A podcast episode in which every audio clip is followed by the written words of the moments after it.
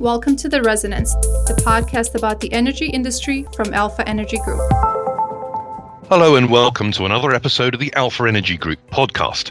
I'm Jeremy Nicholson, Corporate Affairs Officer at Alpha, and I'm joined for our bi weekly catch up on the markets by two experts this week Wayne Bryan, Director of European Gas Research at Refinitiv, and Jason Durden, our Head of Energy and Markets and Risk Management at Alpha. So, welcome to both of you. And starting off with Wayne, we're going into the winter period. What does the outlook like for gas consumers? Actually, at the moment, uh, Jeremy, and good morning as well. At the moment, what we're looking at is pretty much similar in terms of the outlook to the last couple of winters. Storages are very comfortable. The weather has been relatively mild, and again, we've seen it uh, temperatures revised a bit higher over the coming weeks. On the supply side, we're seeing strong piped imports from Norway, Russia. I think LNG, again, I've mentioned, is the key for us. Uh, we had that at the start of the summer when the US LNG uh, arrivals into Northwest Europe started to slow. We saw about 25 to 35 cancellations per month, which give the market a little tick up as we now enter the winter, uh, we're starting to see some signs of US LNG coming into Northwest Europe, UK included. And what we see moving forward is November and December uh, can be two of the strongest months we've seen over recent years in terms of LNG arrival. Overall, in the winter period itself, we forecast about a 1 BCM drop year on year. However, when you look at storages, uh, not only just Northwest European storage, which again around the 90 to 93% mark. We're also looking at Ukraine, uh, where a lot, several players across Europe have got about eight BCM worth of gas in Ukrainian storage. That storage can be kept for three years, so it doesn't mean we're definitely going to see it. But again, it adds another bearish slant to the winter.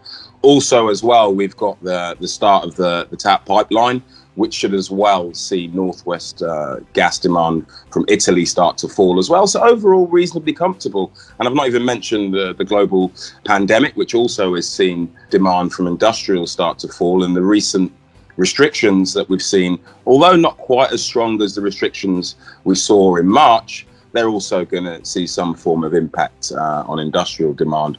Whereas on the flip side, looking at residentials, if we do see an extended cold spell like we saw uh, with, for example, with the polar vortex, with occupancy rates a lot higher. It's a slight risk that a week or two of really cold temperatures and everyone being at home with the heating on all day uh, can have a bullish impact. But at the moment, reasonably comfortable, and we're seeing that in the price movement. The recent price movement has been a little bit softer, and now it's started to sort of stabilize. So, unless we see any real disruptions or unexpected outages like we saw a couple of years ago, Forties pipeline, for example, I think at the moment we're reasonably stable. Well, that sounds rather positive, actually, on the supply side. Of course, some uncertainties on demand, suppressed a little at the moment because of the coronavirus crisis, but potentially some good news you mentioned, Wayne. Uh, is this the, the response to the potential of vaccines being available? Is that likely to uh, make the markets a little bit more bullish? Definitely, because if we do get this successful vaccine, and you've seen what, if you look at the sort of stocks that have started to rise, travel stocks, leisure industry, the hospitality, etc. These are industries which do use a lot of energy. So if we see a return to sort of, I'll say normality, that's probably not the right word to use, but if we see things start to recover, especially into next year, if we start getting this vaccine distributed and it does pass all the tests, then yes, it would be uh, a little bit bullish uh, for prices. But you can see the market now hasn't had a real bullish impact on prices, but the, the more good news we get on this vaccine, and once we start understanding how it's going to be distributed, etc., we can see a, a slight bit of bullishness, especially with the related fuels. You've seen oil rise a little bit as well. So, Jason, looking at the wider impact on the energy markets, are things looking similarly stable in power as they are in gas? What's the outlook looking like there? And uh, are we seeing political matters impact on the markets at all? Yeah, so I mean, a lot to cover there, Jeremy. We've got, um, in terms of power, we have had a couple of notices served by the system operators uh, regarding uh, shortage of uh, supply or potential shortage for su- supply that has kept the markets very interested on the day ahead market. Hasn't really extended out further than that. But uh, you'll notice over the last couple of weeks, we've had a couple of notices that have caused UK baseload day ahead prices to be significantly higher than their sort of um, European equivalents. That really, I suppose, is the product of the long term shift away from baseload fuels and more reliant on wind. We've had um, quite a volatile time with either periods of uh, great wind or no wind on the system in the last few weeks. And um, that transition, whilst there's enough gas and some of the other source fuels are, are, doing okay, there can be a, a, few pinches around peak demand, particularly in the cold spell we had a couple of weeks back ago. And that really has kind of underlined the fact that you know, when you are replacing base load with um, sort of in, in more intermittent renewables, you are almost baking in a little bit more volatility into the market. What I would say for, for most of our customers is that the sort of month ahead and the season ahead market have been relatively uh, unimpacted by that. But certainly, if it were to continue to be a regular feature, it would end up having to be reflected further out. So, you know, one or two indications of changes uh, in terms of a move to sort of less baseload and more intermittent or, or a more binary system between gas and wind effectively. So that's worth bearing in mind. But no, I mean, uh, generally speaking, it's been, as Wayne has said, a very benign sort of start to the winter season with fairly good levels of wind looking better on uh, LNG fronts, which have been pretty much at 18 levels as we come into early November so far. So a, a real step down from what we saw last year. But uh, as Wayne and his team at Refinitiv have said, sort of, um, you know, actually looking better for the, the prognosis is better for the rest of this year. Of course, then you spice in the extra stuff from the, uh, the US uh, elections and uh, obviously the good news on um, at least the travel of direction in terms of a vaccine.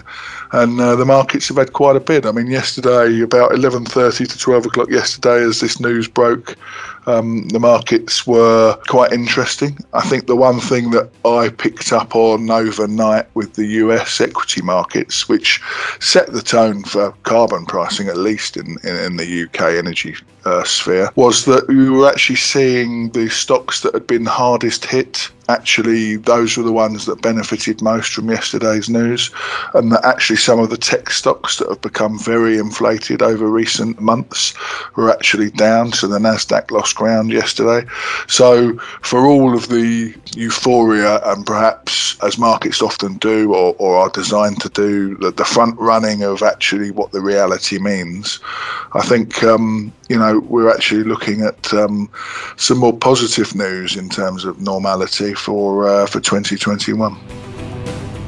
Well, let's hope so in, in a number of different ways. Uh, but one of those sorts of normality is is getting power stations and, and other energy infrastructure back into full operation for the for the winter. Has that process largely concluded? Are there some overhanging works going on there, Jason? We should be concerned about, or uh, uh, does it look like we're kind of out of the woods on that?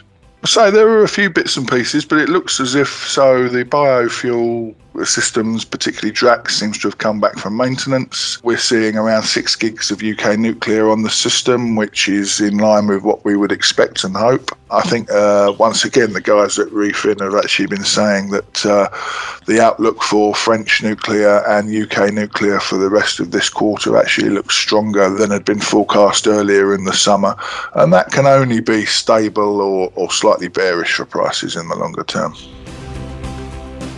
And Wayne, uh, looking ahead again, uh, based on what you've said, is it a question of n- no news is good news as far as consumers are concerned, or are there some things we ought to watch out for that could affect LNG deliveries or indeed demand as a result of the weather changes? Yeah, there definitely is. Uh, I mean, as much as I, I, sound very, very bearish, or there is always risks, um, and some of these risks that we're talking about here, when especially when it comes to LNG, the Asian market is a little bit tighter. If we get the La Nina effect, which means a very cold uh, Asian winter, then what we might see is there's potential for sort of bidding war between Europe and Asia in a cold winter scenario. That for us is most definitely a bullish risk because if that does happen then we're going to have to bid a lot higher, and then we might not get the volumes that we've we foresaw uh, or what we see at the moment.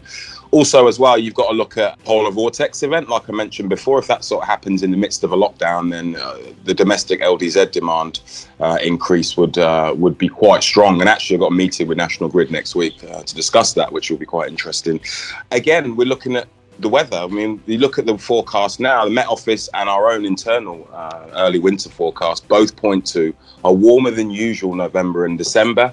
And again, it could be warm, wet, and windy, could be the theme uh, for Q4 this year. Storages I've mentioned, but there's also Gazprom storages as well. Uh, they're another bearish factor. They've got about 9 BCM available for the start of winter 20.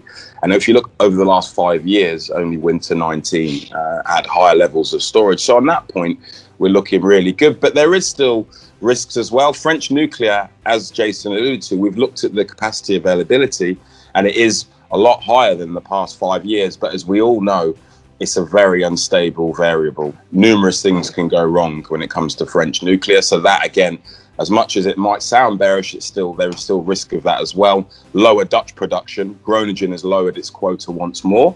So there's not as much flexibility as there used to be. So that's also can be a bullish uh, risk. And also, if you look at the infrastructure in the North Sea, quite old. We could see some, as I mentioned earlier, actually, we could see some extended maintenances or some unforeseen outages that can really push prices uh, like we've seen before. So there are some risks. And of course, now with the, with the potential for a vaccine and a, a quicker recovery to normality than previously thought, would also be uh, reasonably bullish as well for these markets. So there is still quite a few risks. But at the moment, we're quite comfortable. But moving into Q1, you don't know what's going to happen at, at yet. But yeah, things are relatively flat, and yeah, the outlook is quite good at the moment. Well, that's encouraging. And, and Jason, uh, lastly, for you, um, in particular, in the light of the um, uh, what's emerged from the United States, but not a process not yet quite completed, um, are we going to see you know significant changes there that could affect the markets in the medium to longer term? Uh, the relationships with Iran and Russia and China and so on, and and, and possible energy policy shifts as well that um, you know we ought to keep an eye out for. Yeah, I think um, it's well known that uh, assuming uh, Biden Harris is the, uh, um, uh, the the, ticket into uh, 21, that uh, they will be looking to tone down the trade wars with China and the EU, which the EU one has just ramped up again this week, with the EU taking retaliatory measures against in the Boeing Airbus war. Four billion euros worth of sanctions on the Americans announced overnight, so that should go away we should see obviously the Americans rejoining the global community on carbon just cements the one way ticket that we're seeing here in Europe. I think, you know, potentially the whole fracking and sort of less accommodative to uh, big oil of a Biden administration may play out. I think that might be a little bit overstated, though. I think it's still American politics. American politics is uh, driven um, in, in very small measure.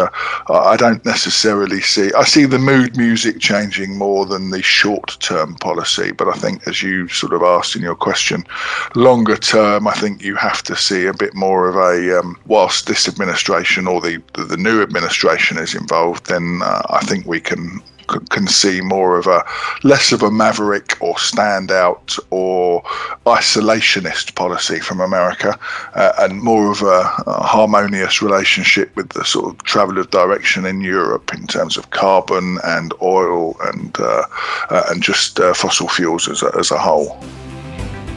Wayne, a very quick last word for you. Do you broadly in agreement with that? Are there some risks there for gas supply from uh, America if the restrictions on where uh, exploration and production can be carried out, or do you think it's it's actually less of a concern than perhaps some think?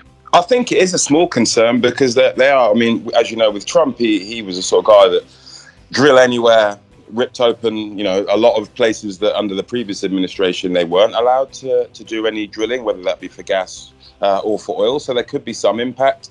And of course, if the trade deal with China is resumed and relationships are improved, then we really could see China start taking more LNG, which again would be a little bit more bullish for Northwest Europe. But I think, as Jason alluded to, there's, there's a lot going on. At the moment, it's a little bit too early, but I think we will see some impacts on the energy industry next year once we get a clearer idea of the, the policy uh, of the Biden, uh, Biden and Kamala Harris. So, yeah but I'm generally in very much in agreement uh, with what Jason said. There's still quite a bit of uncertainty ahead, but we do expect some changes uh, to policy which will have some form of impact. Whether bullish or bearish, we're not sure yet, but we do definitely see there will be some impact. Well, that's incredibly interesting. Thank you both for your insights.